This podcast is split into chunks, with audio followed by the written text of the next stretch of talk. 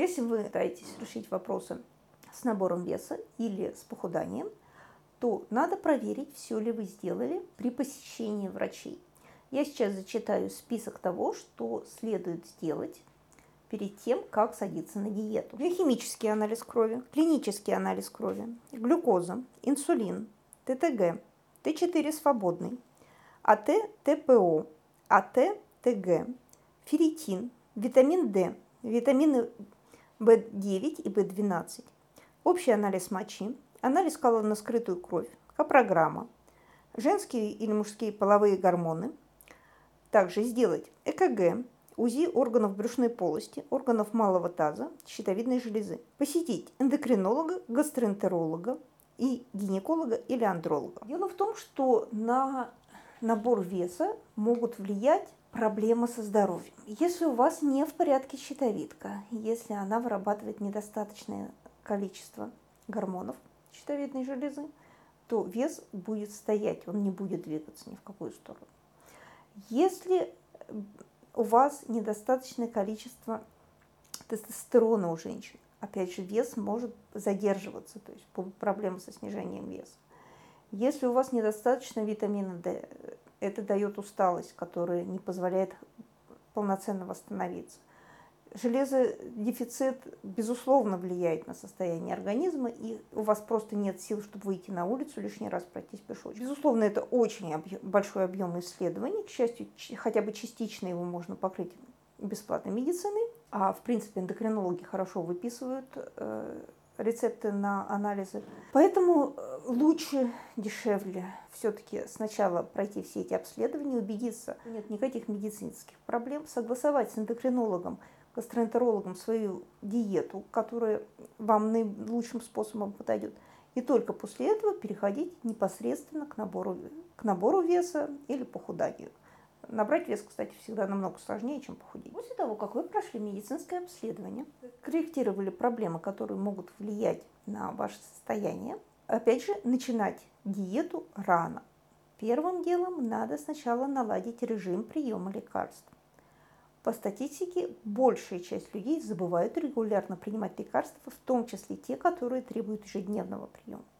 Поэтому вам нужен органайзер, в который вы будете фасовать таблетки. Поэтому вам нужны будильники, пока вы не привыкнете пить таблетки. Поэтому лучше всего вписывать прием таблеток в какие-то ритуалы. То есть сначала я утром просыпаюсь, пью таблетки, только потом иду умываться. Чтобы э, утренние или вечерние рутины они включали в себя прием таблеток в одно и то же время, в одной и той же последовательности. Тогда вы больше вероятности, что вы к этому привыкнете и не будете их забывать. Далее, следует наладить режим сна. Проблемы со сном на самом деле у каждого второго клиента, который приходит к психологу. У всех недосып, сложности с засыпанием, чувство того, что ты не выспался и прочее, прочее, прочее. Если вы не можете заснуть, то, э, во-первых, вечером исключаем гаджеты, то есть можно взять в постель книжку, но пусть это будет бумажная книжка, а не телефон э, с неправильным светом. Во-вторых, э, мелоксен. Если вы сомневаетесь, то посоветуйтесь со своим врачом, с терапевтом, эндокринологом. Мелоксен – это гормон, который способствует засыпанию. И из-за того, что мы слишком много проводим времени при искусственном освещении, его просто не всегда хватает. Иногда его надо подкинуть себе внешне. Мелатонин продается в аптеках, э, и в обычной форме мелатонин и мелоксен. Э, в принципе, одно и то же. И также его можно купить в больших дозировках в магазинах спортивного питания. Иногда в виде добавок он продается именно там. Там получается подешевле, дозировка больше. Но начинать принимать мелоксин надо с минимальной дозы. То есть таблетку раскрошить на 4 части и попробовать с четвертинки начать. Вполне возможно, что вам хватит то есть не обязательно начинать э, с 1 грамма, а тем более 2-3 грамма мелоксена, это слишком много. Попробуйте сначала с минимальной дозы, и не исключено, что вам хватит, особенно если вы при этом гаджет выбираете в сторону. Кроме того, медитации прекрасно работают на расслабление перед сном. Любые практики медитации, которые вы знаете или которые найдете в сети, простенькие э, на расслабление, они хорошо помогают. Дыхательные техники, когда мы вдыхаем на 4 счета – задерживаем дыхание на 4 счета и выдыхаем на 4 счета. Очень хорошо усыпляют. И также якорение состояния. Якорение состояния – это такая забавная штука от НЛПшников, которая на самом деле работает. Делается это так. Когда вы э, ложитесь спать и чувствуете, что вот вы уже все полностью уплываете, вы засыпаете наконец-то, неважно, утром, днем, без разницы, вам надо каким-то образом это состояние заикорить или обнять себя как-то руками, или подложить руку под щеку, или подоткнуть под себя каким-то особенным образом одеяло, взбить подушку или еще что-то. То есть э, какое-то действие, которое вы обычно не выполняете, но какое-нибудь простое действие, которое не собьет вас с процесса засыпания. И тогда, если вы каждый раз засыпая будете делать это действие, то потом, когда вам надо будет заснуть, а сна не в одном глазу, если вы э, постарайтесь немножко расслабиться и повторите это действие, то, скорее всего, сонливость придет. Самое главное будет не спугнуть и благополучно уснуть, а не наблюдать за тем, получится или не получится. Уснуть и все. Эти же якорения состояния можно использовать и в других ситуациях, не только со сном. Ну вот со сном это прекрасно работает. Далее, мы возвращаемся к вопросу о нашем похудении или наборе веса. Наладить питьевой режим. Не обязательно это будут 2 литра воды в день. А, особенно если есть проблемы с почками, надо регулировать все-таки по своему состоянию. Но надо стараться пить достаточное количество воды, потому что зачастую мы путаем жажду и голод. Взять привычку держать рядом с собой воду и ее пить, запивать таблетки своим большим количеством воды, чтобы полностью не испытывать жажды и плюс еще немножечко на всякий случай. Далее, мы еще не, не занимаемся спортом, мы еще не сидим на диете, мы должны добавить обычные пешие прогулки. Они безопасны по сравнению с бегом, особенно для людей старше 40 лет. Они абсолютно физиологичны, они реально помогают сбросить вес, если вы достаточное количество ходите. Крайне желательно проходить те самые 10 тысяч шагов в день, то есть это 6-7 километров. Их можно разбивать на 2-3 части и ходить настолько быстрым шагом, насколько вам будет комфортно. Кроме того, на, похуд... на похудание и набор веса хорошо влияют такие активности, как плавание, езда на велосипеде, ролики и прочее. Тренажерный зал помогает нарастить мышечную массу, а не похудеть. Поэтому Тренажерный зал – это очень хорошо, но мы его подключаем чуть позднее. То есть сначала надо постараться начать ходить, плавать, ездить на велосипеде. Наконец-то мы приступаем к ограничениям в пище. Безусловно, без изменения рациона дело вряд ли куда-то сдвинется. Будешь ты заниматься спортом или не будешь, тебе придется пересматривать свой рацион. В первую очередь надо посчитать дневную калорийность обычного вашего питания, без диет, без попыток как-то себя ограничить. Посчитать в калькуляторе, плюс-минус, сколько там получится, во-первых, калорий, во-вторых, сочетание белков, жиров и углеводов. Надо стараться, чтобы количество белка было в размере 1,3-1,4 грамма на килограмм массы тела. Для женщин немножко поменьше, для мужчин побольше. Чем больше вы занимаетесь в тренажерке, тем больше белка. И если у вас проблемы с почками, надо к этому подходить очень осторожно, посоветоваться с врачами, какое количество белка вам может. В случае проблем с почками слишком много белка есть не очень полезно. И на самом деле это очень большая проблема, потому что огромное количество людей белок не доедают. Намного проще, когда ты голоден, съесть что-нибудь жирненькое, сладенькое, оно быстрее дает глюкозу для мозга, энергию, но э, намного, во-первых, повышает инсулин, во-вторых, не дает длительное чувство сыта. А на белок обычно приходится меньшая часть. Поэтому наша задача в первую очередь довести количество белка до нужного. Это значит, что каждому приему пищи надо добавить кусочек белка.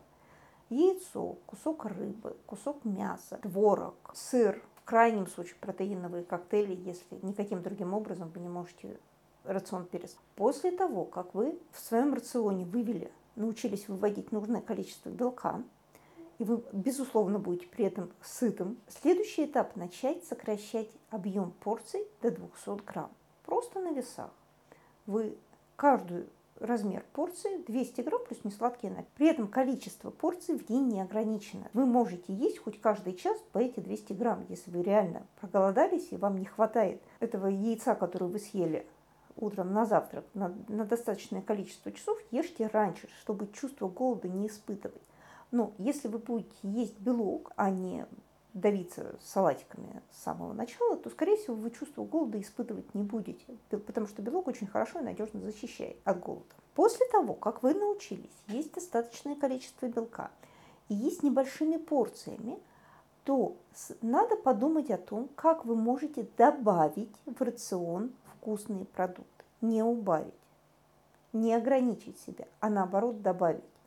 Что вы любите такого, что не будет резко повышать калорийность рациона, но в то же время доставит вам удовольствие. Чай с какими-то добавками, сыр вкусный, разнообразный. Это самое удобное, потому что на нем хорошо белок набирается. Какие-то фрукты или сухофрукты, которые вам нравятся.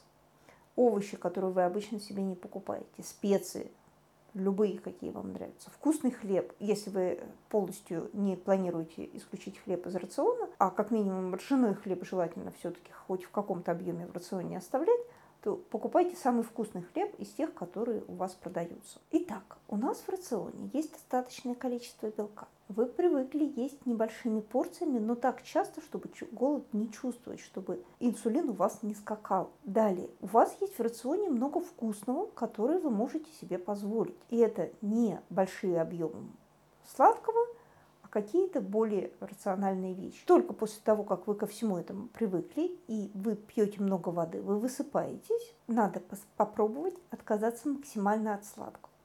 Дело в том, что сладкое очень сильно повышает инсулин. И, а инсулин способствует тому, чтобы вырабатывались гормоны, которые вызывают чувство голода. Поэтому сахар есть не очень-то приятно, но невыгодно он слишком быстро провоцирует голод, ты ходишь голодным. Если перетерпеть первые 2-3 дня, уговаривая себя на бутербродике с сыром, рыбкой, кусочком мяса и прочие вкусняшечки, не сладкие, тогда организм привыкает и дальше намного легче терпеть. Все проблемы, они заканчиваются реально за 2-3 дня – когда ты себя уговариваешь покушать что-нибудь вкусненькое, но не сладкое. Как только вы от сладкого отказались и к этому привыкли, то чувство голода уходит, и после этого любые диеты становятся намного проще терпеть. После того, как у вас получится, я надеюсь, что получится это действие, вот только тогда можно уже а, начать потихонечку сокращать количество приемов еды в день. Если до этого вы ели 8 раз в день по 200 грамм, можно попробовать, а не хватит ли мне 7 приемов пищи. Или отрезать по чуть-чуть, не больше, чем по 10% от каждого приема пищи. Раньше мы кушали 200 грамм, сейчас мы кушаем 180 грамм. И вполне возможно, нам этого тоже будет хватать. На привыкание к каждому ограничению нужно не меньше недели, желательно больше. Но если у вас совсем не хватает терпения, хотя бы неделю надо прожить с новым качеством. И только когда организм привык и понял, что все в порядке, еда продолжает поступать и сильных ограничений не будет, тогда уже переходить к следующему небольшому ограничению.